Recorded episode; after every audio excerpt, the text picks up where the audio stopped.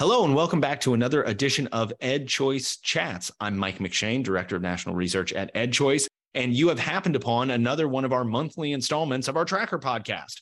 We here at Ed Choice, in partnership with Morning Consult, survey a nationally representative sample of Americans every month. We oversample school parents to get a nice sample of them as well.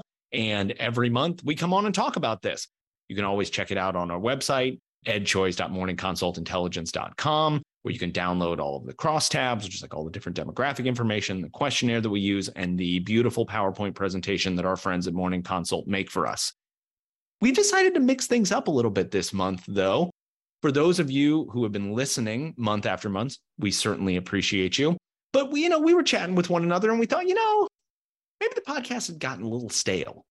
We had kind of structured it the same way each month. We had kind of talked about some of the same things we thought the format had gotten a little old. So we decided to mix it up a little bit. So instead of now of almost chronologically working our way through the presentation that you can all find on the website, we're going to try and focus more on numbers that really jumped out at us and jumped out at us for different reasons. So we've actually prepared slightly differently this week, looking out for specific things that this will all become more clear here in a moment. So what I've decided to do is actually create a couple different categories categories of numbers, things that stand out. I've tried to give them clever names. We'll see if you all agree with me that the names are clever.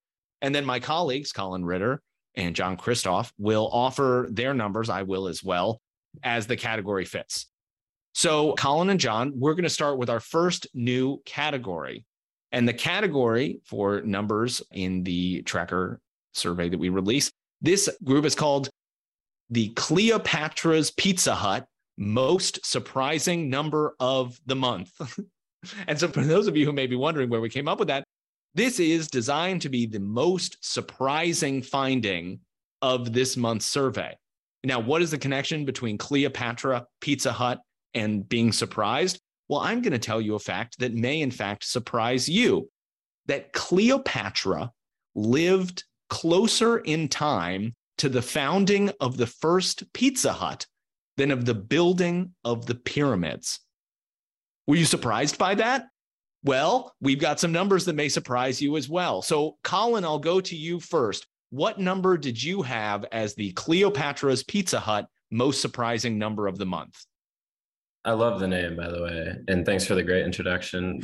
Pizza Hut, if you want to sponsor us, you're welcome to. I know. I, I was thinking, like, what would Cleopatra's order be at Pizza Hut? But my most surprising number was actually a question that would fit under a future question that we'd have for death taxes and whatever, just something that is usually pretty similar month after month. But for this month, it's the funding question. So the question we ask is how much do you think is spent per year on each student in your state's public schools?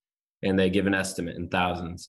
And notoriously, parents, non parents, however we split out, people are underestimating. And maybe that's because of their lack of knowledge, which is not like a crazy thing to say because not a lot of people know a lot about school funding, especially in public schools. But I think it's because the actual state expenditures are very high, especially at average. So this month, for the first time ever that I've seen in my time spent around the tracker, is I saw 10,000 for the first time. And that was so refreshing to see because we usually see three, four, five thousand, and that is just way off. The actual average expenditure is around a little less than 13,000. The minimum is 8,000. So they're not even breaching the lowest actual expenditure. But this month, non parents and adults as a whole, adults said 6,000, but non parents said 10,000. And to see 10,000 was so surprising and refreshing to see because we're starting to get into the conversation of okay like this is a good guess. Keep guessing higher and you'll actually get really close. And actually on the flip side of that school parents guess 3000 so they're getting colder in their guesses but i'll take what i can get. 10000 from non-parents was a great guess and i'm happy to see it because we're actually getting closer to the average expenditure. And hopefully next month we'll see something along the same lines. If i see non-parents go back to four or five thousand i'm going to be sad but that was my most surprising number. I'm curious what your guys's was. Colyn, I'm going to tell you, my Cleopatra's Pizza Hut most surprising number of the month came from that same slide. It's actually very similar to what you found. my eyes were also drawn to the school spending numbers. And you mentioned it on there. I was surprised by the non parents estimating $10,000. What surprised me, though, was how, as you mentioned, parents are actually getting further away. In the past, I think we had seen them guessing something like 5,000. I think that is basically what they came down on. But while the non parents think that it's 10,000, and the general population, if you put parents and non parents together, think it's 6,000, getting colder, parents only think that it's 3,000. So the number that most surprised me was how parents are so much worse than non-parents of knowing what the actual number is, right? They're guessing less than a third of what the other folks were doing. So that's the number that stood out to me was the difference. You would think, at least for me, that parents would be closer to the correct number than non-parents are. That is not, in fact, the case. And that's why it was my Cleopatra's Pizza Hut most surprising number of the month. John, what surprised you? Yeah, I'll go in a bit of a different direction here drawing attention to one of the new questions that we asked this month, which asked people what occupations they think are undervalued or overvalued in the United States. And being an education organization, we were interested particularly in how people think of K 12 teachers, especially given like a lot of news and publicity around a teacher shortage and things right now. And sure enough, of all of the different occupations that we presented people with, K 12 teachers were most likely to be named undervalued. And maybe, you know, the idea that K 12 teachers might be undervalued in people's minds, that might not be surprising. But surprising to me was they were more likely to be named as undervalued compared to like engineers or police officers or the military. And it wasn't especially close either. There are some demographics breakdowns that might come into play. You know, one that you maybe might expect where like Democrats are a little more likely to say that K 12 teachers are undervalued than Republicans is actually like a pretty big swing. I think it's around 15 points for non parents and around, I forget if it's 18 or 19 points for parents. But still, it's, you know, well over 60% of Republicans saying that K 12 teachers are undervalued. So I don't know if that would surprise people or not. But the other weird difference that I found is we've always asked people to identify whether they're a member of a labor union or not. We don't talk about that very much because there's usually not anything very interesting to say. But given you know the connection between K-12 teachers and teachers unions, I thought it was interesting that people who said that they were a member of a labor union were actually like significantly less likely to say that K-12 teachers are undervalued. I don't know what to make of that at all. I just thought it was interesting. Like that was the second most like predictive thing, if you will, to like, you know, to be less likely to say that K 12 teachers are undervalued. I just think it's an interesting question just because of the scale and degree to which people think we don't pay enough attention to what K 12 teachers do, you know, and that comes up a little bit more in, in other questions. But that was what my eyes were drawn to this month. I love it. Outstanding picks, one and all. I like all of those. I think all of those were quite surprising. So now the next category is going in a slightly different direction. In fact, the exact opposite direction. It's what I'm calling the death and taxes most predictable number. So, if our last category was looking at the number that surprised us the most, what is the number from our polling that, like death and taxes, was basically a certainty, something that did not surprise us at all? John, why don't you go first on that one? What did not surprise you this month?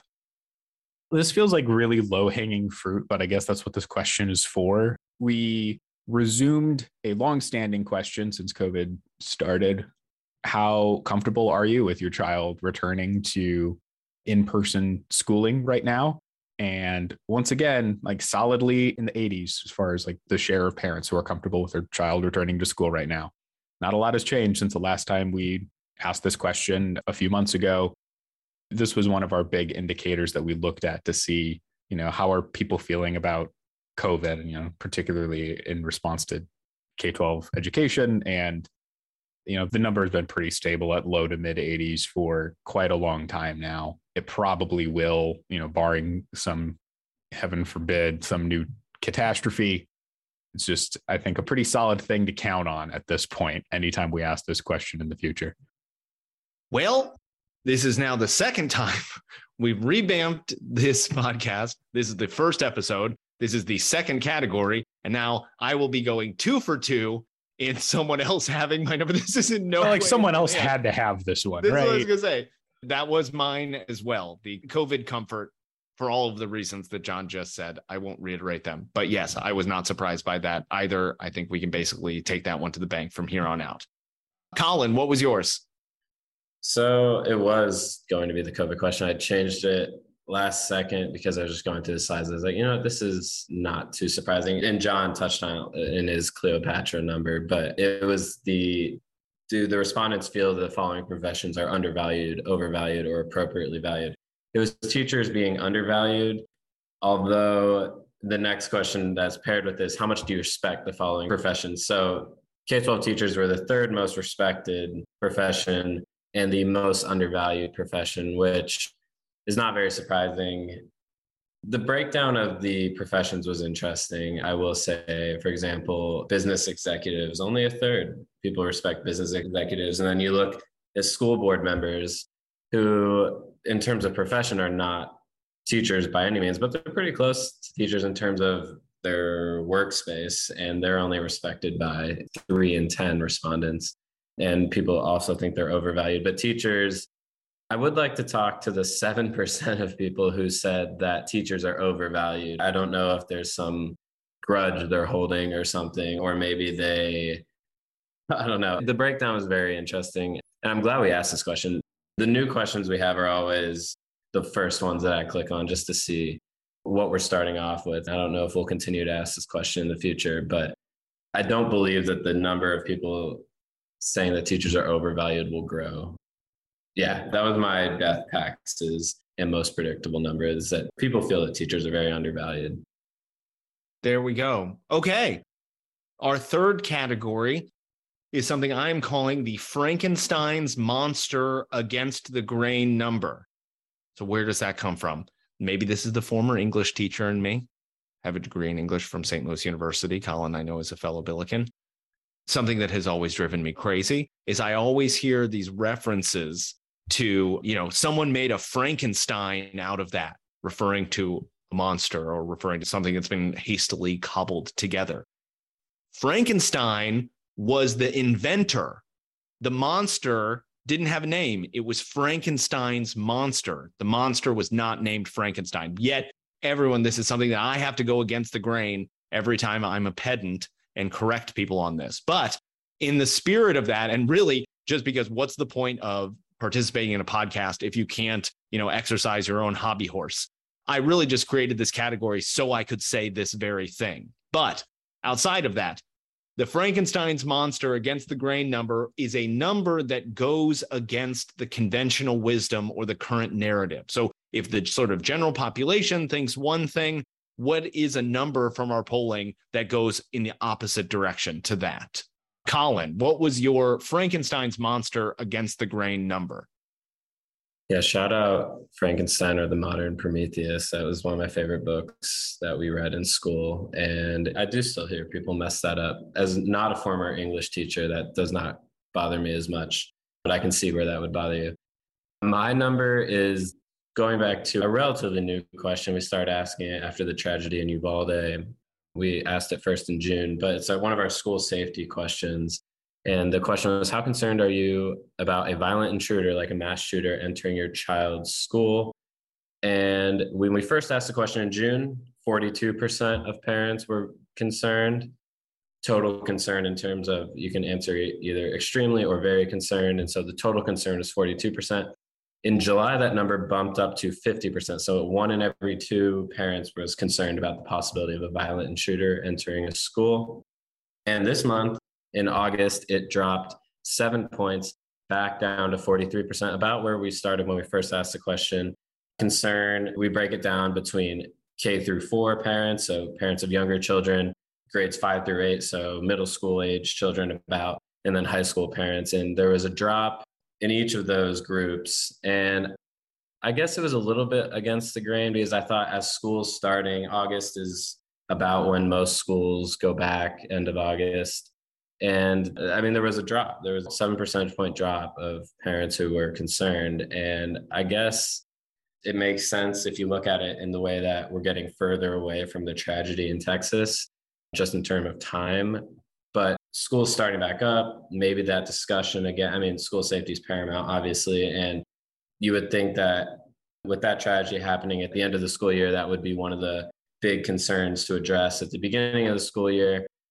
And maybe we'll see in the next month that it rises again and bounce back up. And we have some alternating every other month going up and down.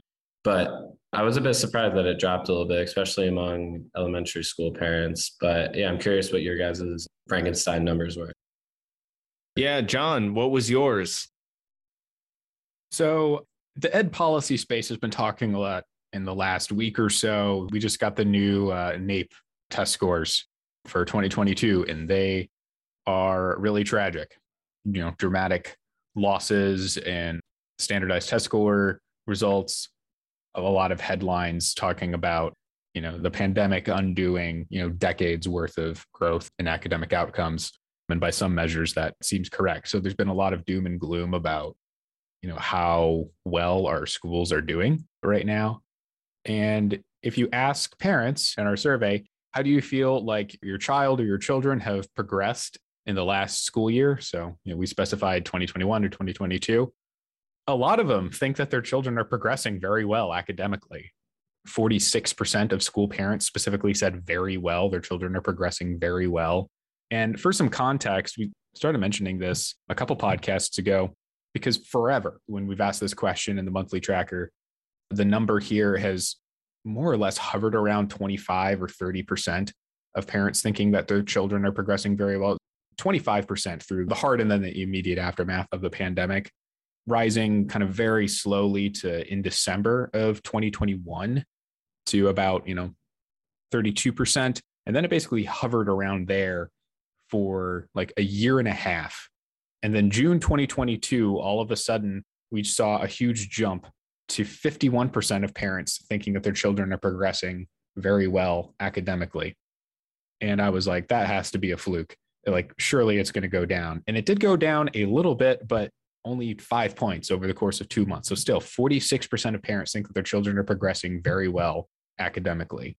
And I think that's a very interesting thing to look at especially you know given other things other surveys that we've done and other people have done we know that test scores are generally not the thing that parents are looking at when they're thinking about you know whether a school is a good fit for their child but in a lot of ways they're one of the best tools that we have currently to measure academic growth and success. So a dramatic drop off in you know students performance is definitely something to like raise an eyebrow at and figure out okay where have we gone wrong? Obviously there's a lot of fingers that you know we can point there and those discussions are happening. But maybe it's also important to keep in mind as well i don't know what are parents what are families what are students experiences with learning as well. And if so many parents do think that their children are doing well academically why is that? What are they seeing that maybe the rest of us are not? Or are they just making some kind of comparison to, wow, this year went a lot better than the year before. And so they're just a lot more optimistic about, you know, how their children progressed. Could be a few different things, but I think it's something that warrants another look and maybe another approach to the discussion around drops in test scores.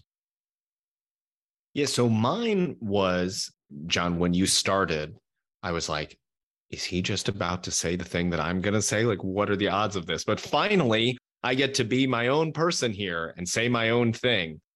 Similar to both of what John and Colyn were talking about, things that are in the news lately. It sort of has to be part of answering this question because it has to be something that a lot of people are thinking and talking about. Mine is about the teacher shortage.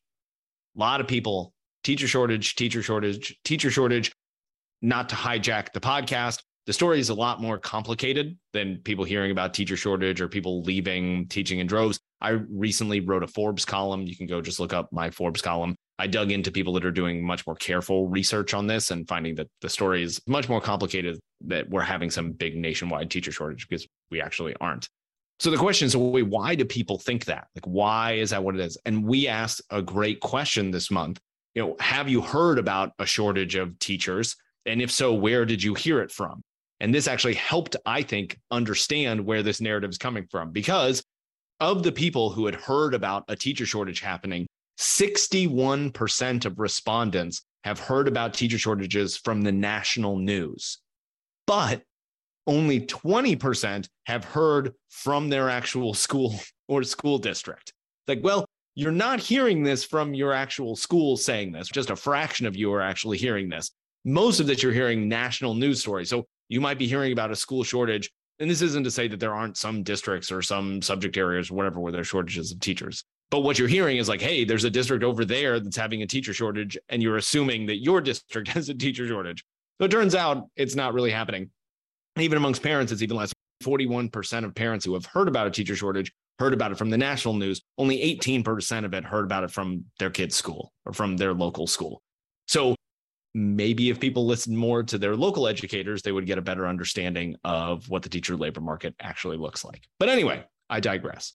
We have two more categories here. The second to last category, we're calling it diving into demographics. As we mentioned, if you go on our website, edchoice.morningconsultintelligence.com, in addition to the great PowerPoints that are there, we also publish hundreds of pages of crosstabs. So, on any of these individual questions, if you're interested in the different demographic groups, how they responded regionally, politically, gender, racial, and ethnic groups, any of those sort of things, we break it down. Income, we have all of these different demographics that are out there. And to highlight that, we want to do a diving into demographics section. So, is there one particular demographic finding? So, pull out one of these questions and one of the individual demographics, their response to it that you found particularly interesting. I'm going to go ahead and go first so that no one can take mine on this one. But for me, and because mine is a very short one, support for education savings accounts. This is something that could probably be our death and taxes predictable number because it's pretty solid. One of the things that I found super interesting is the political breakdown between ESA support. This could have also potentially gone into an against the grain because I think we tend to hear that Republicans are more supportive of school choice than Democrats are. In actuality, for our education savings account question, yes, Republicans did support them more than Democrats, but it was by a grand total of one percentage point. 71% of Republicans supported and 70% of Democrats did. So that was my individual demographic, or I guess technically two demographics that I looked into and found interesting. Colyn, what was your demographic finding that you found the most interesting? I did make note of the Gen Z one, but I do have a backup because the Gen Z demographic, they had a significant decrease of support in all of our school choice policies, which was actually really interesting. But the one I have comes from the question of we ask, what would you say are your top three issues on your mind when you cast your vote for federal office, state office, and local office? And the biggest one, we had a 10 percentage point increase of special education parents saying that they selected education issues. And that's not surprising if you have a overall grasp of how this question goes. We've been asking this question since November of 2021. And special education parents they have dramatic rises and falls. I can't pinpoint exactly what it is. Maybe it's, like I said, school's getting closer starting and summer's over. So special education parents obviously have to be a bit more keen on the education landscape, especially locally. But they had a 10 point increase. Small town residents also had an 11 point increase. And they are the two groups that are at the top of the demographics of who most frequently selected education issues to be one of their top three issues on their mind. Yeah. What do you have, John? So I want to bounce back a little bit to the question about school safety again, just because this was a question that months ago I was like, I'm going to be really curious to see where this is in several months because I predicted that concern about the possibility of a violent intruder entering your child's school would probably dissipate with time because that's just our relationship with news and information. And, you know, sure enough, eventually it did drop off from July to August, but just by a few percentage points, really, given everything, just seven percentage points. So I was like, okay, this is really interesting. For the first time, I'm going to dive in and figure out what is the type of person we're looking at who is especially likely to be concerned about these things right now. And you see a few trends. I don't know if they match people's expectations or not. But for example, if you break down these results by race and ethnicity, white Americans or white non Hispanics are the least likely to be concerned about a violent intruder entering the child's school, while Black Americans are the most likely race or ethnicity to have these concerns, with 67% of African American parents, specifically, I should mention, concerned about a violent intruder entering their child's school. Thought that was interesting, as you probably would expect, given the way that the news has gotten politicized. Democrats are more likely to have this concern than Republicans. Urban and rural areas are actually essentially equally likely to have this concern, which, again, I don't know if that matches people's expectations or not because there's a couple different factors going on there but it's you know a difference of only one percentage point.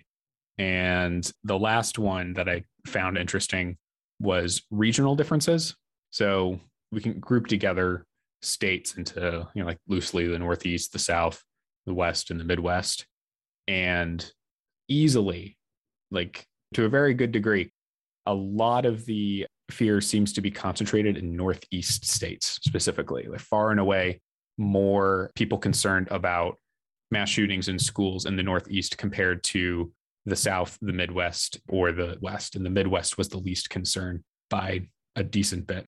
So all those were interesting to me. That's super really interesting. Really solid takeaway, but I think it also is just a good, it's a good signal too of just mm. like we have all of this information and there's always more to a story than just kind of the top line results. Obviously the top line results are really important but you know there are more stories at play here and it's all publicly available. Please go look at it. Awesome. That's great. Okay one more. We are going to close with a category that i'm calling 1.21 gigawatts. For those of you back to the future fans which i really think shouldn't it be gigawatts? I don't know. Anyway I'm doing my best. I wasn't going to say anything. Here. That's right. Listen, Christopher Lloyd nailed that character. So far be it for me to complain about his portrayal of Doc Brown and his pronunciation. But anyway, this is basically like a time travel question, right? This is the Back to the Future reference. What is a number that's in our polling today that maybe isn't as important today, isn't as salient today, but will matter in the future? We think maybe portends something in the future that will be interesting to folks.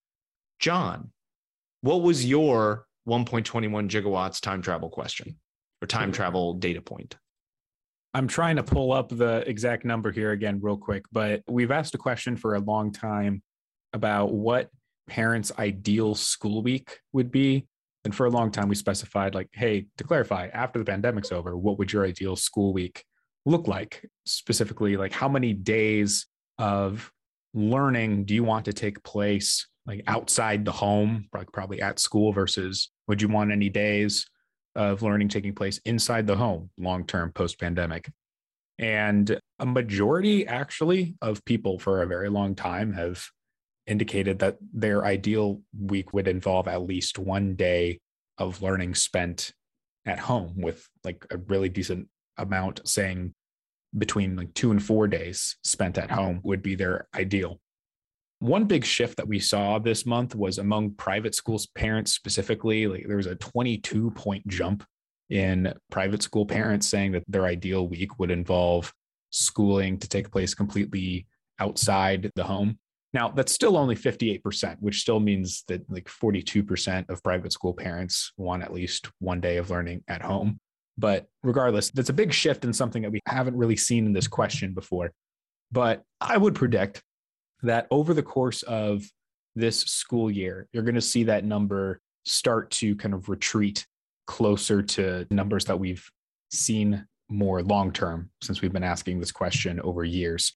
I think parents have just paid tuition bills maybe for their children's private education or the school year is just starting and you know we've seen a history of people being maybe a little more optimistic about at least in their specific case, you know, their child's education going into a school year. We saw it regarding COVID and other things in previous years. So there may be more interest in the school option that they have chosen and been presented to them. And I would predict over the course of a school year, as life gets complicated and we begin thinking about wouldn't it be nicer if we had these different options available to us I think we'll go back to a majority of private school parents wanting at least one mm-hmm. day of schooling occurring at home as it has been for a very long time. And we'll see like that trend continue for traditional district school parents as well. Just they still currently already have a majority. For sure. On a completely unrelated note, my book, Hybrid Homeschooling A Guide to the Future of Education, is available at your local online book retailer. If you are interested in these questions around hybrid schedules, you know, might be something worth checking out. Always be closing. Thank you. Thank you. Yes. John, your check's in the mail for the uh, for the great uh, pub there. Colyn, your thoughts. What is your number that you think will matter in the future? So I'm going to stick with the same question I just talked about Americans' prioritization of education issues at a local, state, and federal level. Obviously, as we get closer to election season, I mean, we're only two tracker podcasts away, September and October away from our November one, where I'm sure this will be taking center stage.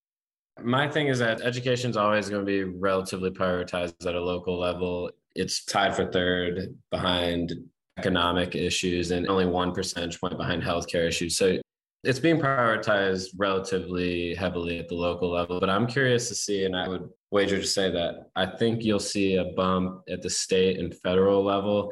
There's a really good article. I'm going to give a plug to the National Alliance for Public Charter Schools asking Is the education voter the new swing voter? And it's a worthy question. It made me think a lot about how education has been. And I also think about the Virginia Governor Glenn Youngkin's election last year. And that was, he put education so high on his prioritization when it came to his platform and his campaign. And parents really believed in that. And I think that's a big reason why he won. But I'm curious how it will go at state and federal levels because, I mean, looking at the federal level of the issues we listed, it is last. It's behind things like security issues, energy issues, seniors issues. And that's not surprising, right? Like federally, there are a lot bigger issues than education, depending on who you ask. State, it's a little bit higher up on the list. It's fourth behind women's healthcare and economic issues. So I think in the next couple months, we'll see a gradual climb. And then I think as October hits and obviously November, I think it could rival or it could start to close the gap between economic issues, which is heavily ahead there's a wide gap between economic issues and the rest at every level local state and federal. And that makes sense if you watch any sort of news or hear anything gas prices inflation it makes sense why economic issues are there. But i think we'll see education issues rise up those state and federal charts. I will close out with the number that stood out to me. Similarly to we asked the question i think new this month about uh, have people heard about teacher shortages? The other question we asked Have you heard about public schools losing students? This has been something that has been verified in lots of places that the enrollment is shrinking for a variety of reasons. A lot of folks are talking about the pandemic's results and students being out of school. Part of it are just demographic trends that, you know, where we had a kind of baby boom and sort of on the other end of baby booms, you see baby busts. And so for lots of reasons, we can be relatively confident that there will be fewer public school students in the future. And so, right now, about 40% of the general population and 47% of parents are aware of this fact. I'm highlighting this because it's a huge deal. We're already seeing the kind of first echoes of this in just sort of pandemic related drops in enrollment. Schools are very, very bad at managing declining enrollment. It affects funding, it affects staffing, it affects building usage, buses, all sorts of things. And a lot of the systems and structures that we built in place sort of assume at worst sort of steady and generally growing student populations. And if you're sort of systems and whether this is teacher pensions, whether that's, I mean, whatever, all of these things that are related to that, declining student enrollment is really bad for all of those things.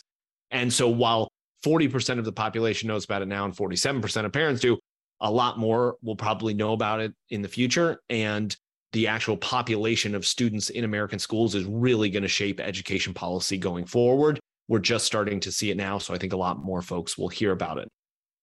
But I think that's all the time we have today. Colyn, John, thank you so much for participating in this, for jumping in with both feet. We switched up the structure here, and I think you both played a blinder. So thank you both very much. Everyone, it was great chatting with all of you. Again, you can go to our website, edchoice.morningconsultintelligence.com to get all of this information. And I look forward to chatting with all of you again on another edition of EdChoice Chats.